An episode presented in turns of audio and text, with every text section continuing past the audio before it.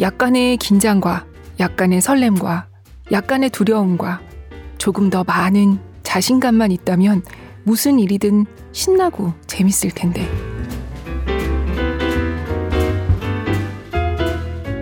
2019년 7월 7일 일요일 북적북적입니다. 안녕하세요. 저는 조지현 기자입니다. 7월의 첫 북적북적이에요. 2019년 절반이 지나갔다니 믿을 수가 없습니다. 도입부에 들으신 구절에 비유해 보면 저는 긴장과 두려움만 있고 자신감은 갖추지 못한 채 한 해의 반을 너무 빨리 보내버린 충격이 큰데요. 그래서 오늘 이 책을 가져왔습니다. 잘 돼가 무엇이든. 작년 여름에 제가 북적북적 안 하고 있을 때 읽었던 책인데요. 그때 읽으면서 아, 이거 북적북적 했으면 같이 읽으면 좋았을 텐데 했었거든요. 그런데 마침 최근에 제가 이 책이 주는 웃음과 위로와 어떤 의미에서의 격려가 좀 필요해서 이때다 하고 북적북적에 소개하려고 합니다. 먼저 낭독을 허락해주신 출판사 아르테에 감사드립니다. 이 책은 이경미 감독님의 첫 에세이집이에요. 어, 두 번째 에세이집도 읽고 싶은 마음을 담아서 첫 에세이라고 강조하고 싶은데요. 이경미 감독은 미스 홍당무, 비밀은 없다, 아랫집, 페르소나 이런 작품을 쓰고 연출했습니다. 이 에세이집의 제목인 잘 돼가 무엇이든 이거 역시 2004년 이경미 감독의 단편 영화 제목이기도 해요. 저도 이 책 읽고서 궁금해서 이 영화도 봤었는데 저자는 프롤로그에 이렇게 썼어요. 인생 참 계획대로 되지 않는다. 이 사실을 농담으로 넘기지 못하면 숨 막혀 죽을 것 같아서 혼자 끼적였던 지난 15년의 부끄러운 기록들을 모았다. 이제 나의 철없고 부실한 농담들이 계획대로 가지지 않는 삶에 지친 누군가에게 작은 웃음이 되면 참 좋겠다. 그럼 덕분에 나도 정성 들여 크게 웃고 다음 인생으로 넘어가 보겠다. 네. 계획대로 가지지 않는 삶에 지친 청취자분 계시다면 오늘 저랑 같이 이경미 감독님의 철없고 부실한 농담에 작은 웃음을 지어 보시지요.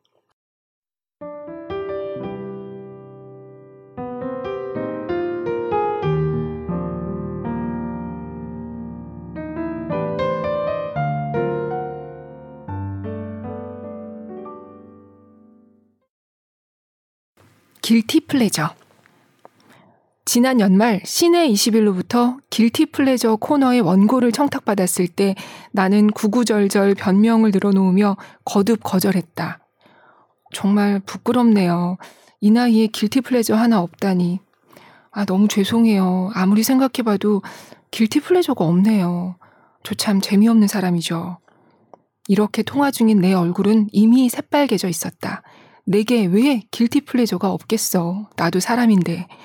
하지만 이렇게 사실대로 털어놓을 수는 없잖아. 실은 가끔 심심할 때 헤어진 남자친구 홈페이지에 들어가요. 그러다가 헤어진 남자친구의 현재 여자친구의 홈페이지에 들어가죠. 그런 짓을 하다 보면 헤어진 남자친구의 전전 여자친구의 홈페이지를 들어가는 일도 생기는데 그러다 보면 헤어진 남자친구의 전전 여자친구의 초등학교 동창 남자친구의 홈페이지에 들어가고 그러다 보니 헤어진 남자친구의 전전 여자친구의 초등학교 동창 남자친구의 절친 여자애가 내 동생 남자친구의 전 여자친구인 경우도 있더라고요. 뭐 이런 이야기? 여하튼 새빨개진 얼굴로 식은땀마저 흘리며 최선을 다해 거절했는데 2, 3주나 지났을까? 우리 사이엔 아무 일도 없었다는 듯 다시 연락이 왔다. 시내 21로부터의 길티 플레저. 실은 미스 홍당무 시나리오를 쓰던 당시 내겐 일종의 약물 중독이 있었다. 그러니까 나는 지금 수많은 나의 길티 플레저 중 그나마 적당한 한 가지를 털어놓는 중이다. 나의 약물 중독은 건강에 좋다는 약이면 무조건 먹고 보는 증세였는데 심할 때는 하루에 13가지 이상의 약과 건강 보조제를 복용한 적도 있다. 심지어 어떤 약물이 건강에 좋다는 소리를 들으면 그때부터 정말 맛있구나 라고 느꼈다. 그렇게 복용하다가 몸에 이상 반응이 오면 명현 현상이라고 생각하면서 더 많이 먹었다. 당시 건강에 좋다면 똥이라도 먹을 태세였던 내 증세는 아마도 내 처지에서 비롯된 자기 방어 기제가 아니었을까. 끝도 안 보이는 시나리오 작업. 해도 해도 글은 좋아지지 않고 내가 봐도 나는 참 모자란 사람인데 나이는 자꾸 들고 과연 입봉은 할 수 있을지 오리무중이니 나는 무조건 건강해야만 한다고 결심했다. 그래서 요가를 시작했다. 점차 요가 학원 사람들이 나를 구경하러 오기 시작했다. 내가 뼈가 부러질 정도로 요가를 열심히 하는데 그 성과가 매우 급진적이었기 때문이다. 사실 요가는 그렇게 하는 게 아닌데. 나는 그런 정신으로 눈에 보이는 좋은 약이라면 닥치는 대로 복용했고, 심지어 남의 약도 부끄러운 줄 모르고 많이 훔쳐 먹었다. 엄마의 칼슘제나 아빠의 자양강장제 따위는 말할 것도 없고, 허약한 동생의 체질 개선을 위한 맞춤 프로젝트 11가지 각종 의약품, 건강보조제 등을 각각의 복용 방법에 맞게 꼬박꼬박 훔쳐먹었다. 내가 나를 지키겠다고 그렇게 했다.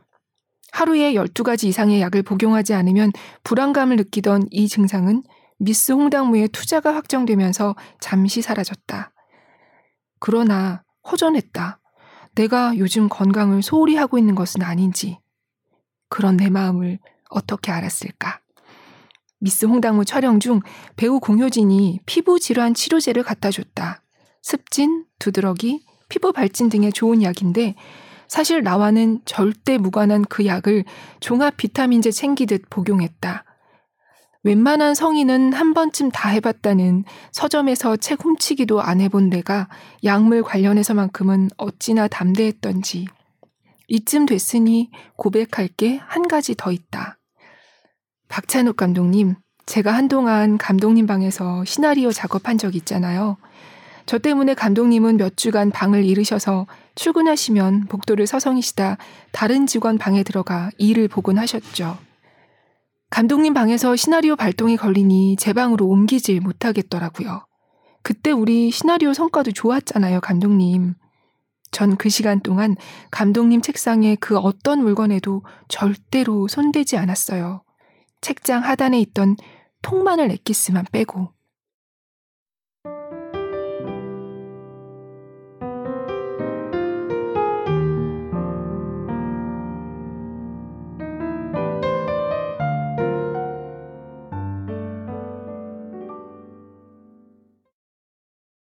네. 통마늘 엑기스. 저도 좋아합니다만.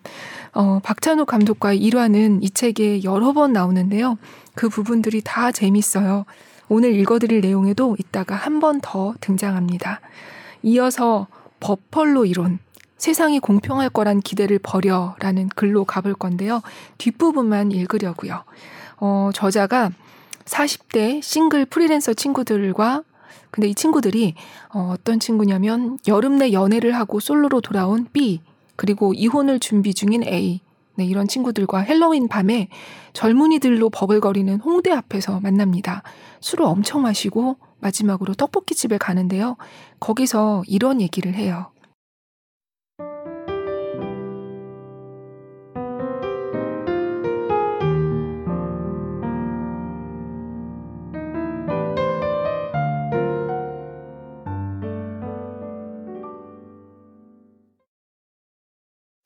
버펄로 이론 알아요?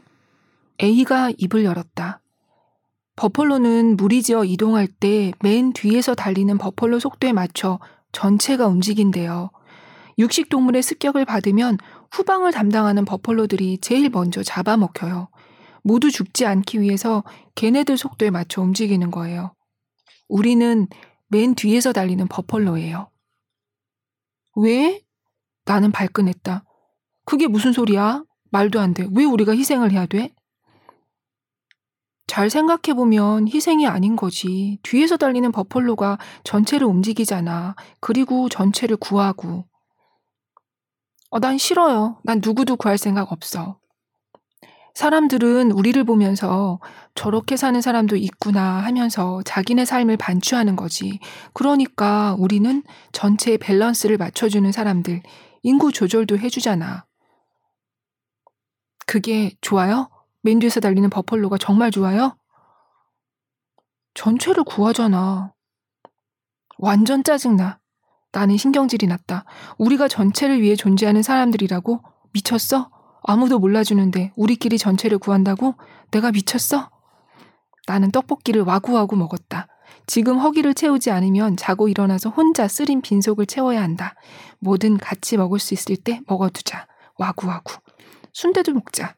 괜찮을까? 먹자. 다 먹자. 다 먹었다. 떡볶이 3인분에 순대 3인분, 어묵 3개, 국물까지 싹싹 다 먹었다. 그리고 중간을 잠깐 뛰어넘고 뒤쪽으로 가볼게요.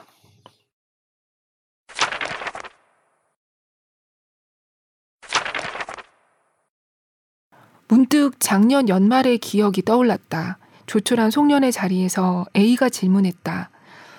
나를 움직이게 하는 게 뭐라고 생각해요? 다른 사람들의 답은 기억이 안 나는데 A의 답이 번개처럼 스쳤다. 나를 움직이게 하는 건 죄책감이에요.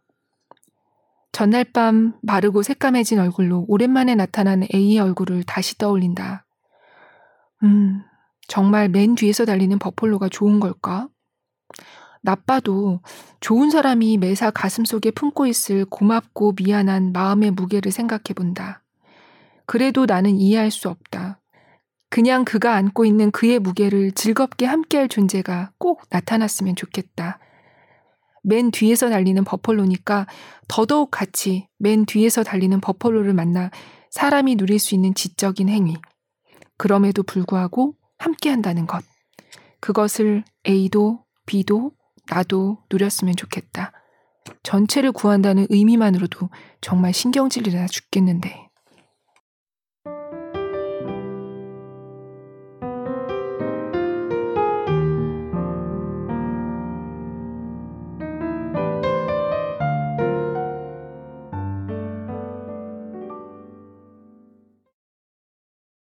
네. 신경질이 난다고 하지만 그래도 지금 감독님 버펄로 괜찮으신 걸로 이해해 봅니다.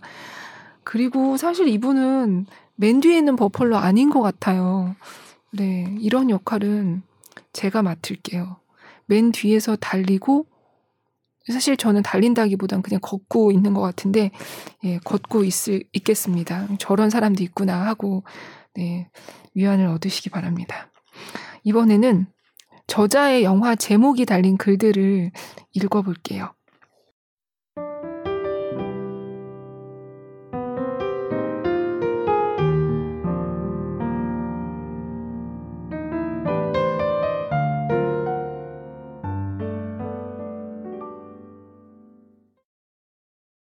잘 돼가 무엇이든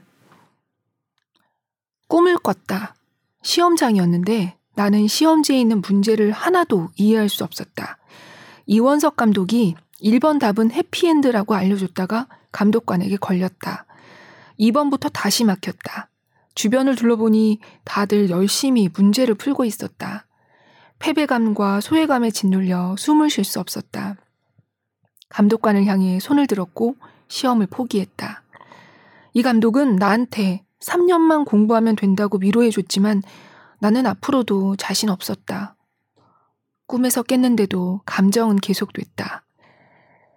어릴 적 늘 느끼던 패배감이었다. 항상 남들보다 많이 노력해야 남들 절반이나 겨우 따라잡을 수 있다고 느껴왔던 시간들. 30대 초반이었던 것 같다. 친구와 재미삼아 종로 길거리에서 사주를 봤다. 당시 유부남과의 연애 문제로 고민이 많던 친구가 먼저 봤는데 기가 막히게 다 마치는 것이었다. 하도 신기해서 나도 봤다. 내 사주는 낫을 들고 갈대밭을 베며 걸어가는 팔자란다. 진짜 열받았다. 우리 회사는 성공 신화를 이룬 거대 중소기업이었다. 그러나 나의 20대 회사 생활은 암울했다. 8시 반 출근, 밤 11시 퇴근, 왕복 4시간 거리를 일요일을 제외하고 매일 이동했다. 휴가라곤 1년에 3박 4일이 전부였다. 일단 하루의 수면 시간을 6시간 이상 확보할 수 없었다. 당시 우리 집이 경기도 외곽이라서 매일 아침 시외버스 입석으로 2시간 넘게 러시아어를 견디다 보면 별의별 일이 다 생겼다. 누가 방귀 뀌고 누가 토하는 일보다 더 잊을 수 없는 사건은 급설사 터지기 일보 직전인데 경부고속도로 상행선에 갇힌 나였다. 내 평생 목숨을 걸고 주님께 기도했다. 제발 이 버스 안에서만큼은 나의 설사를 허락하지 말아달라고. 매달 통장에 돈은 쌓여갔지만 그 돈을 쓸 수 있는 시간이 없었다. 당시 나의 유일한 사치는 회사 친구 오제이, 다샤와 함께 정크푸드 고칼로리 저녁 식사를 하는 정도였던 것 같다. 회사에서 내 이름은 밀라였다. 그렇게 배 터지게 먹고 나면 우리는 다시 사무실로 복귀했다. 나는 회사의 핵심 세력인 대머리 러시아인 세르게이 상무의 비서였다. 박 사장은 전설적인 인물이었다. 뛰어난 리더십과 추진력으로 IMF 시절에도 회사는 흑자를 유지했다. 박 사장은 늘 오픈데스크에서 직원들과 함께 일했는데 이게 진짜 왓더 헬이었다. 차장이든 팀장이든 박 사장에게 걸린 날이면 전 직원이 다 보는 앞에서 처참하게 깨졌다. 백 차장은 재떨이로 맞았다는 소문도 있었다. 그런 백 차장 밑에 오제이가 있었다. 오제이는 진짜 일을 잘했다. 백 차장도 대머리 세르게이도 천하의 박 사장도 그녀 앞에선 꼼짝 못했다. 그런 오제이랑 제일 친한 사람은 나였다. 그리고 오제이는 대머리 세르게이를 참 좋아했다. 대머리는 시도 때도 없이 나를 더럽게 성희롱했다. 어쩌다가 단둘이 방에 남게 되는 시간이 나는 제일 끔찍하고 무서웠다. 나중에 퇴사한 뒤 오제이한테 이 사실을 털어놓았을 때 오제이는 패닉이 됐던 것 같다. 나는 3년 넘게 성희롱 당해온 사실을 회사의 누구에게도 말하지 않았다. 내가 대학을 졸업한 해에 IMF가 터졌다. 나는 졸업 학점이 아주 좋았지만 소용없었다. 남자들은 대부분 굴지의 대기업에 취직했고 여자들은 취직이 어려워 대학원에 진학하거나 공무원 시험 준비를 했다. 수십 번 낙방 끝에 내가 겨우 얻은 직장이 이곳이었다. 어렵게 입사했는데 그를 폭로했다간 나만 해고될 게 뻔했다. 왜냐하면 나는 지독하게 일을 못하는 직원이었기 때문이다. 2년 뒤 내게 쫄따구가 생겼다. 다시아라고 이름 지었다. 다행히도 다샤는 대머리로부터 안전했다. 우리 회사의 신년 할애식은 조금 특별했다. 여직원들은 모두 한복을 입고 회장님한테 절을 했다. 지금도 나는 이 행사가 무슨 의미인지 도대체 이해할 수 없다. 아무튼 그날이 되면 비좁은 여직원 탈의실은 다들 한복 갈아입느라 말 그대로 지옥이었다. 오제이는 영화를 좋아했다. 시내 20일에 수록된 영화 제목 퍼즐 맞추기를 즐겼다. 다샤는 영화, 음악, 독서 등 다양한 문화 생활에 관심이 많았다. 그래서 다샤와 오제이는 대화가 잘 통했다. 둘이서 뭔가 어려운 대화를 나눌 때 좀 멋있었다. 나는 우리 셋 중에 가장 단순한 편이었지만 스트레스가 극심한 날엔 다샤와 둘이 몰래 회사 비상구에서 담배를 피웠다. 어느 날엔가 다샤가 일본 만화책에서 본 문구를 알려줬다. 좋은 구두를 신으면 그 구두가 나를 좋은 곳으로 인도해 줄 거야. 라는 대사였다. 더운 여름날 토요일이었다. 우리는 그날도 늦은 퇴근을 한 뒤 즉흥적으로 명동의 수제 구두 가게에 가서 새 구두를 맞췄다. 좋은 구두는 꼭 우리를 좋은 곳으로 안내해 줄 거야. 우리에게 좋은 곳이 어딘지 모르겠지만 적어도 이 회사가 우리 인생에서 제일 좋은 곳은 아니기를 바랐다. 이후 다시아는 퇴사해서 중학교 선생님이 됐고 나는 퇴사해서 영화학교에 들어갔다. 오제이는 우리가 퇴사하고 얼마 있다가 대기업으로 스카웃됐다. 나는 당시 우리들의 이야기를 단편으로 만들었는데 이게 대히트를 쳤다. 잘 돼가 무엇이든 이라는 제목은 내가 지었는데 제목과 영화 내용은 아무 상관없다. 미래에 대한 작은 기대도 설레는 희망 한 조각도 없이 그저 살아야 되니까 살던 그 시절의 나에게 안부를 묻고 싶었다.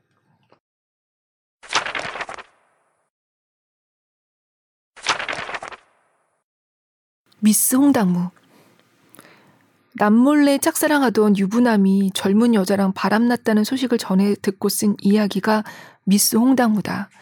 혼자 좋아해도 어떻게 해보겠다는 마음은 차마 품지 못했는데 나도 아는 여자랑 그 남자가 어떻게 됐다고 하니 그럼 나는 어떡하지? 속상한 마음으로 내가 나를 가지고 나를 웃겨서 내가 위로받은 영화가 미스 홍당무다. 사랑을 잃고 직업을 얻은 셈이니 천만 다행이다. 영화 감독을 꿈꿨던 적은 단 한 번도 없었다. 다만 지겨운 직장 생활에 작은 이벤트 삼아 영화학교에 입학 원서를 낸 일이 이렇게 됐을 뿐이다. 그런데 왜 영화과를 지원했냐 하면 영화 감독을 꿈꾸는 주변 친구들이 거기에 원서를 냈기 때문이다. 사실 내 오랜 꿈은 연극 배우였다. 구체적인 계획을 가지고 시작한 일이 아니었다. 만일 그때 오랫동안 사귀던 남자친구가 결혼을 앞두고 도망치지 않았다면 나는 직장 생활하면서 그 남자와 결혼해서 아이 낳고 직장 그만두고 육아와 살림을 병행하다가 우울증을 극복하기 위해 바람나서 결국 이혼했겠지. 더 거슬러 올라가 만일 고3 때 아빠의 반대만 없었다면 나는 아마도 연극 영화과에 진학했을 것이다. 신나게 대학 생활을 즐겼겠지. 거기서 남자친구를 만나고 헤어지고 다시 만나고 그러다가 다른 남자 만나고 안 헤어졌는데 또 다른 남자 만나고 그러다가 원래 남자한테 들키니까 나도 나를 모르겠다며 우울증을 극복하기 위해 종교에 빠졌겠지? 그래서 어떻게 영화 감독이 됐느냐는 질문을 받을 때마다 나는 참 창피하다. 오래 사귀던 남자친구가 결혼을 앞두고 절 버렸거든요. 그래서 홧김에 원서를 냈는데 합격해 버렸어요. 회사 다니기 너무 싫었는데 좋은 핑계가 생긴 거예요. 그래서 그만 부모님께 일생일대의 연기를 선보였죠. 마치 평생의 꿈이 영화 감독인 사람처럼. 이렇게 대답할 수는 없단 말이다. 마찬가지로 어떻게 미스 홍당무 이야기를 만들게 됐어요? 라는 질문을 받을 때마다 나는 단 한 번도 솔직하게 대답하지 않았다. 유부남을 짝사랑했는데 그 남자가 내 친구랑 바람이 난 거예요. 그래서 열받아서 썼어요. 영화 죽이게 만들어서 그 남자한테 잘 보이고 싶었다고요. 이렇게 대답할 순 없지 않나.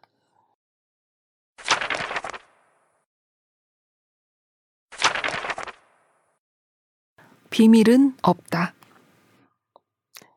2008년 10월 16일은 영화 미스 홍당무가 개봉한 날이다. 280여 개 스크린으로 시작해 손익분기점을 겨우 넘기고 영화는 종영됐다. 당시 제13회 부산국제영화제에서 영화를 처음 공개하던 때를 지금도 잊지 못한다. 배우 공효진의 시뻘건 얼굴을 화면 가득 확대한 초대형 포스터가 해변에 설치됐는데 나는 감동받아 울고 공배우는 충격받아 울었다고 한다. 만일 그해 대한민국 영화대상에서 그녀가 여우주연상을 못 받았다면 나는 두고두고 미안했을 것이다. 부산은 영화를 사랑하는 사람들로 매일매일이 축제였고 거기에서 처음 환영받았다는 사실에 나의 입봉은 정말 행복했다. 그러고서 8년이 지났다. 2016년 6월 23일 영화 비밀은 없다가 개봉한다. 요즘 세상에 8년이면 한 생명이 태어나 두 발로 걷고 한국어와 영어까지 구사할 수 있는 시간이다. 그동안 나는 박찬욱 감독님의 차기작 중 하나인 도끼 시나리오 작업을 했고 여교사라는 제목의 스릴러를 하나 썼다. 그러고서 달력을 보니 2011년이었다. 하루빨리 다음 영화를 만들어야 되는데 빨리 만들어야 된다는 생각을 자꾸 하면 글이 안 써지니까 빨리 만들어야 된다는 생각을 안 하려고 노력하며 하루하루를 나도 눈치채지 못하게 빨리 쓰려고 진짜 노력 많이 했지만 여교사 프로젝트는 좋은 비전을 보여주지 못한 채 고이 접었다.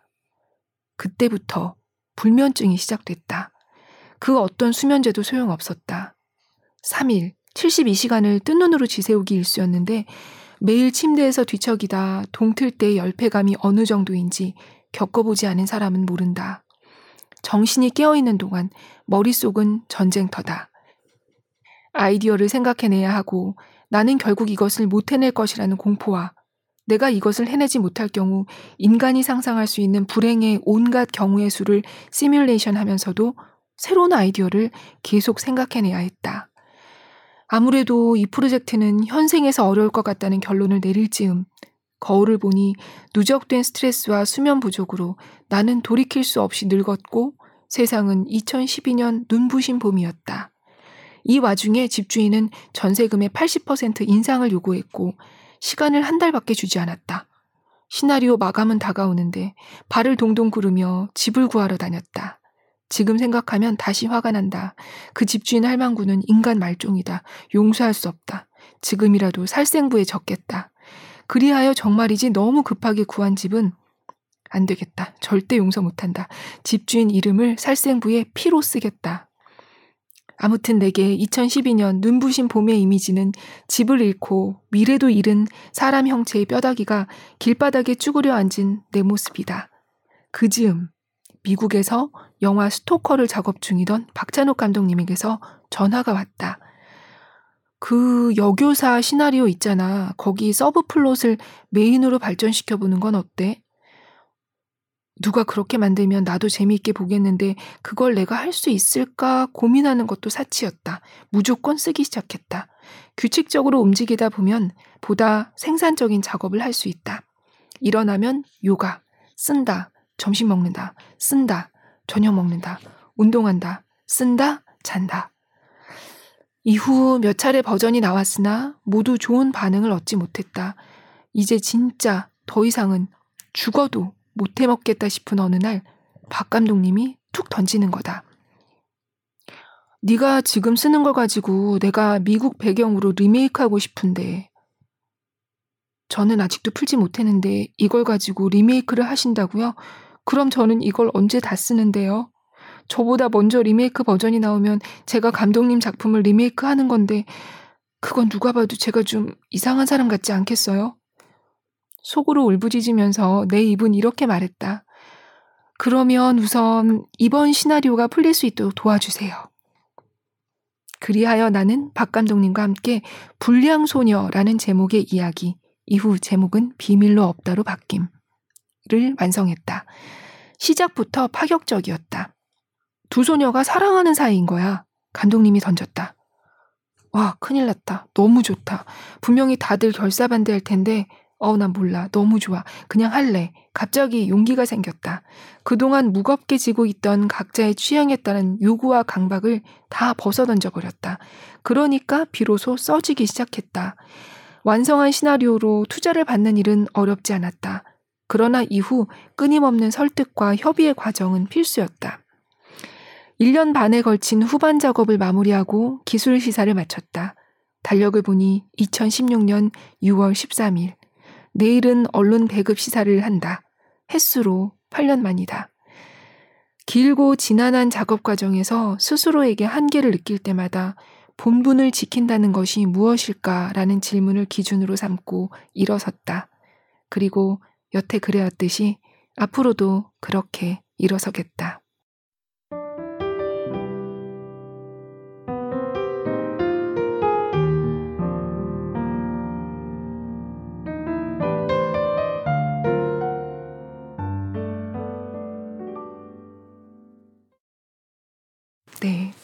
그러면서 이 글은 지금까지 어, 믿고 함께 해주신 분들한테 고마운 마음을 전하는 내용으로 끝납니다. 네. 저는 이렇게 영화 감독이든 소설가이든 창작하시는 분들은 굉장히 술술 나올 거라고 생각하고 있었거든요. 그런데 아닌 것 같아요.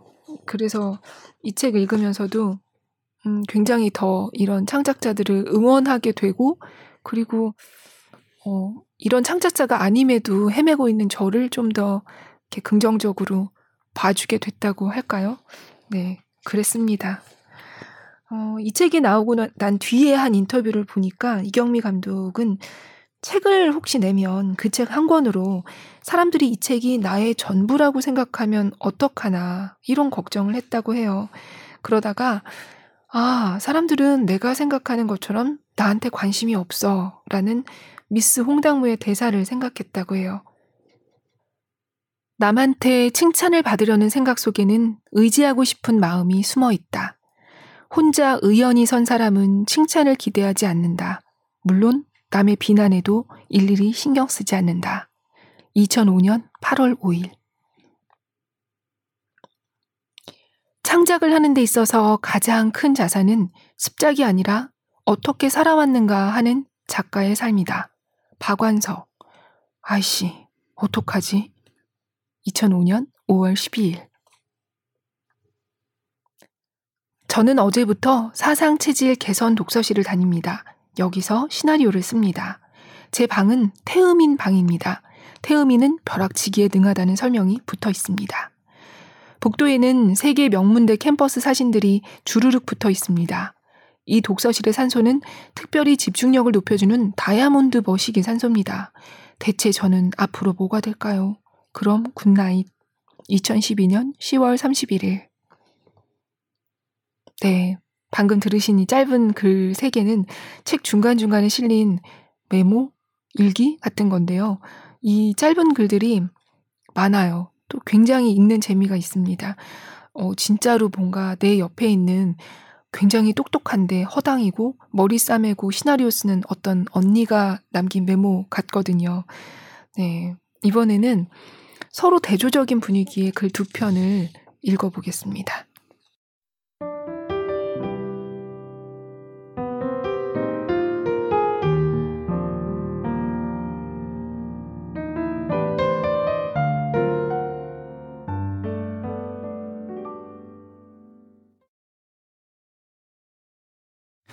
인부경찰 맞이. 누가 다른 사람 욕하는 것을 듣다 보면 나도 어딘가에서 저렇게 욕먹고 있을지 모른다는 두려움에서 캐릭터 연구는 시작됐다. 그 사람이 아무리 별로라도 그 정도로 너무 별로는 아닐지도 몰라.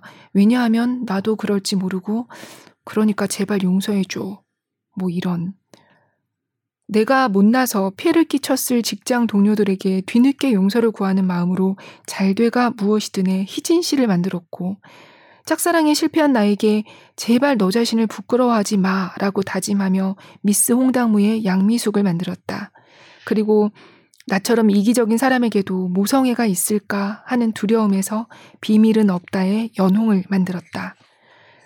내가 그렇게 아주 별로는 아니지 않을까 하는 희망을 가지고 나를 설득하고 싶었는데 들인 정성에 비해 성과는 그닥 좋지 않아서 지금도 저 인물들은 영화 속 비호감 캐릭터 리스트에서 늘 상위권을 차지한다. 마지라면 어떻게 했을까? 마음이 소용돌이치느라 힘들 때 나는 지금도 마지를 떠올린다. 영화 파고의 임부경찰 마지. 인간의 가장 추잡하고 더러운 모습을 추적하고 목도하는 직업을 가졌지만 마지는 요란하지 않고 가정과 일을 감정적으로 잘 분리한다. 행복을 지키는 사람이 되고 싶다는 생각을 그때 처음 했던 것 같다. 뒤늦게 영화학교에 입학해서 일주일에 한 편씩 단편을 만들었다. 학교 지하 시멘트 바닥에서 숙식을 해결하면서 작업에 매달렸다. 이러다가 오늘 죽는 일이 생겨도 아쉬운 기분을 갖기는 싫었다. 예술에 대한 열망은 없었다. 영화 감독을 꿈꿔본 적이 없었기 때문인 것 같다. 그땐 그냥 모든 게 성에 안 찼고 내가 살고 싶은 이유가 뭔지 찾고 싶었다. 적어도 최선을 다해 찾아봤는데도 모르겠더라 라는 답이라도 얻으면 죽어도 후회는 없을 것 같았다. 1번 돈 있는 부모. 2번 돈 있는 배우자. 이 중 하나라도 없으면 영화감독 꿈은 접어라. 은사님이 얘기했을 때도 나는 그만둘 수가 없었다. 그만두면 갈 곳이 없기도 했지만 시작도 안 해보고 주변에 돈 있는 사람이 없어서 그만두기엔 좀 쪽팔렸다. 그래서 감독 입봉 준비는 정말 어려운 터널이다. 실패를 해야 그만둘 명분이 있는데 작품을 완성하기까지는 패배감을 가질 일이 다반사라서 어디서부터가 실패인지도 본인이 정해야 한다. 어렵게 입봉하면 직업란에 영화감독이라고 쓸 수 있어서 다행이지만 변함없는 생활고에는 당황할 수밖에 없다. 선배 영화감독의 부고를 접할 때마다 심장이 떨렸다. 불행한 자살만은 아니길 바랐다. 영화를 만들고 싶은데 더 이상 만들 수 없어서 죽음을 선택하는 일만은 아니기를. 8년 만에 두 번째 영화를 만들었다. 늘 긴장하고 있다. 내가 좇고 있는 목표가 나를 불행하게 만들면 빨리 그만두겠다. 수시로 다짐한다. 그러다가 문득 사람들은 내 영화 속의 인물들을 보면서 무슨 생각을 할까 생각하니 갑자기 조금 의기소침해진다. 마지에게 진 빚을 나도 누군가에게 갚아야 할 텐데.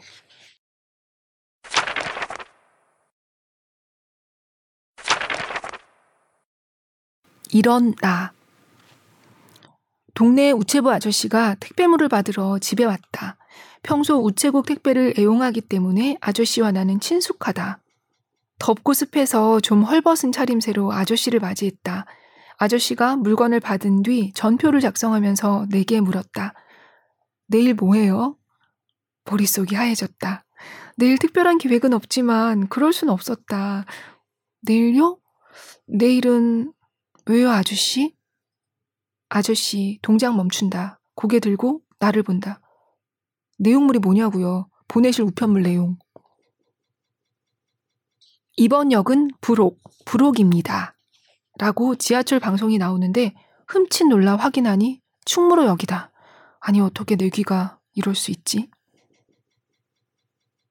짧은 반바지를 입고 음식물 쓰레기를 버리러 나가다가 경비 아저씨랑 마주쳤는데 아저씨가 나를 훑어보더니 한예리네 했다. 한예리가 예쁘니까 나도 참 고맙지만 아무리 그래도 좀 부끄러웠다. 어머 아저씨 제가 어디가 한예리라고요 라고 대답했더니 아저씨가 한여름 한여름이라고 소리 질렀음. 나의 첫 촬영 현장은 2004년 친절한 금자시다. 그때 나는 스크립터였다. 참고로 스크립터는 감독 곁에서 현장의 모든 기록을 꼼꼼하게 남기고 감독의 의도를 스태프들에게 잘 전달해야 한다. 촬영 중 어느 날 박 감독이 김 실장을 찾았다. 그러면 나는 무전기를 통해 알린다. 김 실장님, 김 실장님, 박 감독님께서 찾으십니다. 내가 이렇게 하면 전 스텝의 무전기를 통해 내 목소리가 울려 퍼진다. 곧 김 실장이 왔다. 잠시 후 감독님이 박 대리를 찾았다. 현장엔 100명 이상의 스태프가 일을 하기 때문에 나는 조금 헷갈렸다. 박 대리가 잘 기억나지 않았기 때문이다. 그런데 나의 회사 생활을 떠올려 보면 대리도 있고 실장도 있었다. 일단 무전기를 잡았다. 박 대리님, 박 대리님, 박 감독님께서 찾으십니다. 나중에 알게 됐는데 박 감독님 역대 최악의 스크립터가 나라고 한다. 물론 그 현장에 박 대리는 없었다. 아니 원래 촬영 현장에 대리 직함은 없다. 그때 감독님은 휴대전화 박 대리를 찾으셨고 나는 무전기로 박 대리를 찾았다. 이 일화가 얼마나 오랫동안 충무로에서 회자됐는지 얼마 전 어느 현장에 나이 어린 스태프가 이런 에피소드가 있다며 내 에피소드를 나한테 얘기해줬다.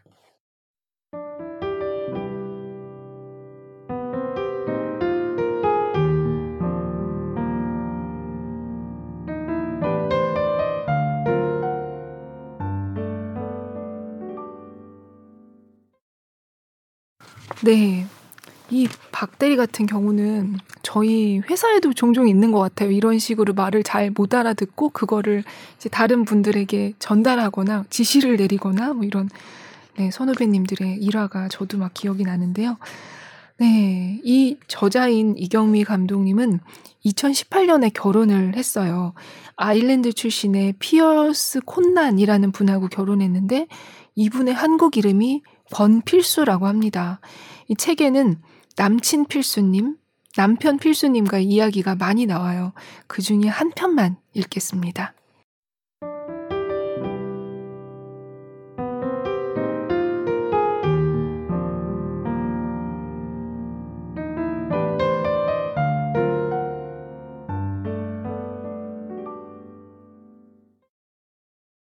문화 차이. 필수는 외아들이다. 일찍이 기숙학교 생활을 시작하면서 부모로부터 독립했다. 필수 부모님은 필수에게 경제적인 도움을 안 주는 대신 가계부 쓰는 습관을 가르쳤다. 살면서 생각보다 돈이 참 중요하다고 느낀다. 최소한의 사람 구실도 못할 때 받는 스트레스가 상당하다는 사실을 나는 잘 안다. 일이 안 풀리고 돈이 없던 시절에 나는 사람 만나고 싶으면 정화가 운영하는 작은 펍에 갔다. 가면 정아가 밥도 주고 술도 줬다. 도통 마음이 힘들 땐 정아의 펍에서 하루 종일 지냈다. 정아가 일하는 틈틈이 같이 수다 떨고 춤추고 노래 불렀다. 비 오는 어느 날 밤엔 하도 답답해서 밖으로 뛰쳐나갔다. 빗속에서 종간이랑 정아랑 셋이 와! 큰 소리를 내며 강강술래를 했다. 그때 좋은 추억도 많이 만들었지만 또다시 그렇게 곤궁했던 시절을 겪고 싶지 않다. 필수에 비하면 우리 부모님은 내게 정말 많은 걸 줬다. 늘 곁에서 염려해주고 먹을 것, 입을 것을 수시로 챙겨주고 돈도 줬다. 나이 들어서 부모로부터 보살핌을 받는 일은 되게 괴롭다. 그래도 살아야 되니까 다 받았다. 다른 기술이 있었으면 일찍이 직업을 갈아탔을 것이다. 우리 아빠는 늘 가혹했고 엄마는 한없이 따뜻했다. 아빠가 덜 가혹했으면 엄마도 덜 따뜻했을까? 그래도 돈을 주는 사람은 아빠였다. 나는 궁복무를 안 한 대신 아빠를 겪었다. 나의 비교적 강한 멘털과 오기, 집착의 팔알은 우리 아빠 덕분이다. 엄마는 내게 요리 비법을 가르쳐 주고 싶어 했지만 끝내 실패했다. 내 음식은 이 세상에서 나만 맛있게 먹는다. 아니, 사실은 나도 맛없다. 필수랑 같이 살면서 가끔 느끼는 차이 중에 가족에 대한 감정이 있다. 필수에게는 연민이 별로 없다. 나도 연민을 좋아하지 않는다. 특히 자기 연민은 최악이다. 이것은 그냥 민폐다. 그런데 우리나라 사람들은 이 부분에 대해서 꽤 관대한 편이다. 그리고 타인을 긍휼히 여기는 마음을 큰 미덕으로 삼고 따른다. 나는 이기적이라서 마음을 주는 일에 인색한 편이다. 그리고 겁이 많아서 상대를 경계하고 탐색하는 데 시간을 많이 쓴다. 그런데 나의 큰 단점 중 하나는 내가 그러는 동안 상대는 눈치를 못 챈다는 점이다. 지금이라도 이 자리를 빌려서 고백한다. 다 내 죄다. 아무튼 집단 문화는 늘 불편하다. 난 아직 준비가 안 됐는데 좋아하는 척 해야 되는 일은 큰 스트레스다. 모든 같이 해야 되는 집단 문화 중에 우리나라의 가족 문화가 있다. 이것은 정말 고난도다. 거부할 경우 상당한 죄책감을 동반한다. 필수와 나는 둘 다 상대의 언어에 서투르지만 큰 어려움은 없다. 문제는 우리 가족과 함께 시간을 보낼 때다. 외국인을 만날 기회가 없는 우리 가족에게 권필수는 지금 큰 숙제다. 엄마는 필수와 고스톱을 치고 싶고, 아빠는 필수와 단둘이 소주 한 잔 나누고 싶고, 동생 부부는 필수와 바비큐 여행을 가고 싶은데, 필수가 넉살 좋은 외국인도 아니고 나는 자유로운 통역이 안 되니 사이좋게 다 같이 모여도 각자의 최선은 최대한 웃음을 나누는 일이다. 실은 이게 모두에게 진땀 나는 일이다. 지난달엔 다 함께 필수가 좋아하는 삼겹살 식당에 갔다. 필수가 정성스럽게 첫 쌈을 싸서 내게 주는 걸 받지 않고 아빠에게 넘겼는데 괜히 성급했나 싶다. 두 남자가 쌈을 주고받는 모습이 남북 정상회담에서 만난 문재인과 김정은도 이렇게 어색하지는 않았겠다 싶다. 어려운 첫 쌈을 억지로 통과한 뒤 필수는 두 번째 쌈을 쌌다. 상추와 깻잎 위에 밥을 조금 올리고 삼겹살, 마늘, 쌈장, 구운 김치, 그리고 파채를 조금 올렸다. 엄마가 필수랑 친해지고 싶은 마음에 마늘을 더 집어서 필수의 쌈 위에 놓아줬다. 필수는 마늘 이미 있어요 하며 엄마가 준 마늘만 다시 집어서 접시에 내려놨다.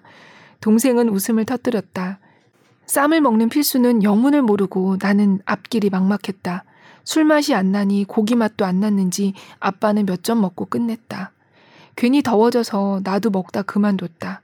자리가 어색하니 다들 입맛이 없었나 고기가 많이 남자 필수는 영어로 도축한 고기는 남기면 안 돼. 먹기 위해 동물을 죽였기 때문이야. 하더니 책임감을 갖고 남은 고기를 전부 해치웠다.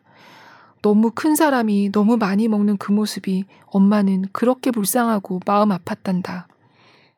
며칠 전 필수의 생일이었다. 온 가족이 각자 축하의 문자를 보냈다. 여기서 가장 고난도는 제부의 것이었다. 늦었지만 금나 축하해 부르요. 귀 빠진 날인디 몇 국은 드셨는겨? 다음에 두꺼비 오지게 땡겨 부르유. 여기서 필수가 이해할 수 있는 단어는 늦었지만 축하, 귀, 그리고 두꺼비가 전부다. 그리고 필수는 미역국을 진짜 싫어한다. 조금 불안했지만 필수의 한국말 답장을 도와주지 않았다. 잠시 후 필수의 답장을 동생이 알려줬다. 안녕하세요. 너무 감사해요. 슬프게도 이 아침에 몇국을 안 먹었는데 이제 너무 맛있는 저녁 식사를 먹는 중이에요. 그리고 그래요. 다음에 두꺼비를 같이 잘 쫓아다녀요.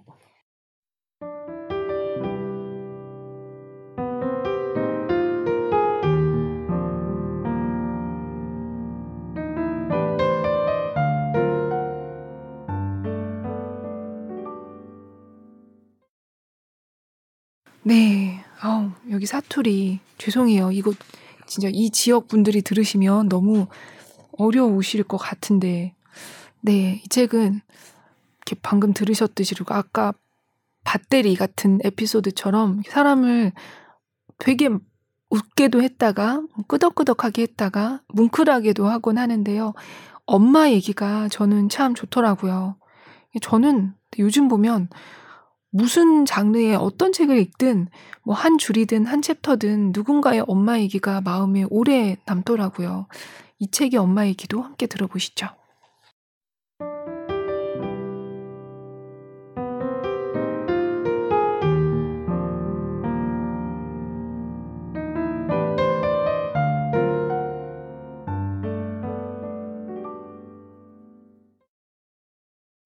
엄마 1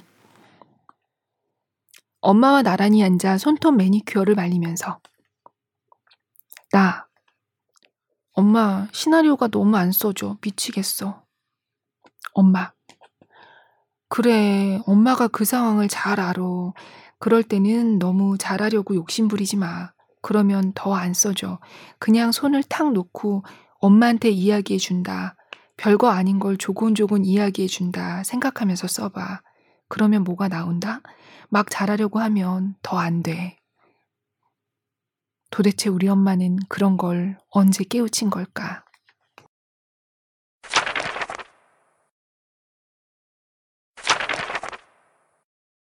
엄마 2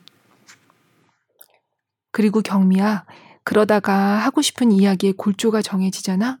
그러면 그걸 한 문장으로 써서 책상 앞에 붙여놔. 그러고서 나무나 꽃에게 이야기해 주듯이 조곤조곤 말을 시작해봐. 네가 막 스트레스 받으면서 억지로 이야기를 짜내면 보는 사람도 힘든 영화가 나오는 거야. 편안한 마음으로 불러내야 해. 엄마가 요즘 널 위해 기도하고 있어. 다음 영화는 좀 사람들이 많이 좋아할 수 있는 순한 걸로 만들 수 있게 도와달라고. 엄마, 미안해.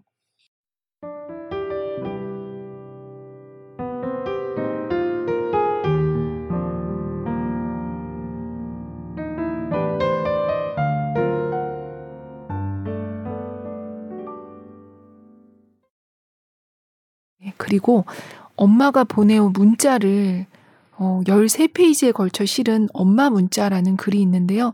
그 중에서 제일 마지막 부분은 이렇습니다.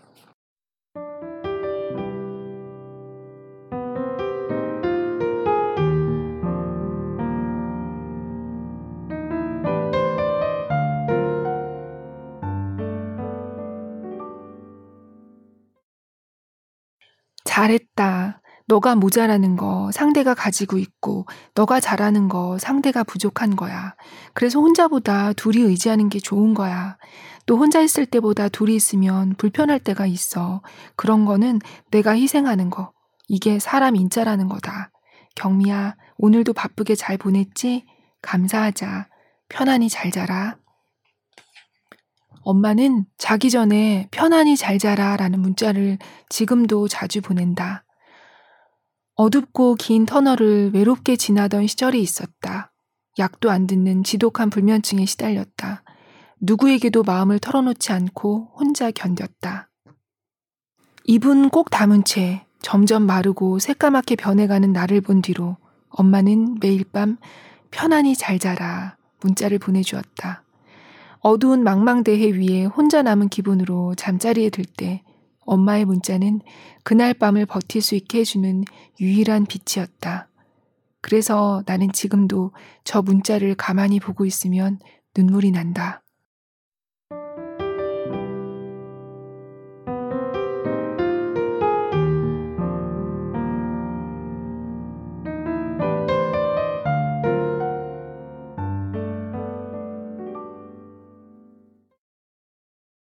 네. 이 부분을 읽으면서 저도 작년에 되게 뭉클했던 것 같아요. 어, 그때 괴롭던 제가 이 문자를 마치 저도 같이 받은 것 같아서였던 것 같기도 해요. 어, 저자인 이경미 감독은 셀레브와의 인터뷰에서 이런 얘기도 했더라고요.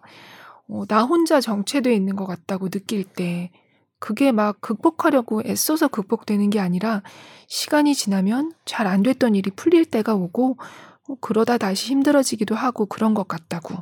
그리고 힘들 때일수록 자학하지 않는 게 중요하다고 얘기하더라고요.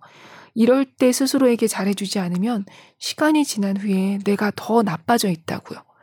어려운 시기를 지날 때 그 시간이 나중에 걸음이 될 수도 있고 독이 될 수도 있다고 하는 인터뷰가 아주 인상적이었습니다. 네. 오늘 어떻게 들으셨는지 궁금한데, 우리 스스로에게 잘해줘 봐요. 저도 자학을 굉장히 잘하는 편인데, 이 계획대로 진행되지 않는 게 인생이라면 좀 즐겁기라도 해야 하지 않을까요? 네, 작은 것도 놓치지 말고 즐거움 우리 잘 찾아보고요. 저는 7월 28일에 찾아뵙겠습니다. 오늘도 들어주셔서 감사합니다. 안녕히 계세요.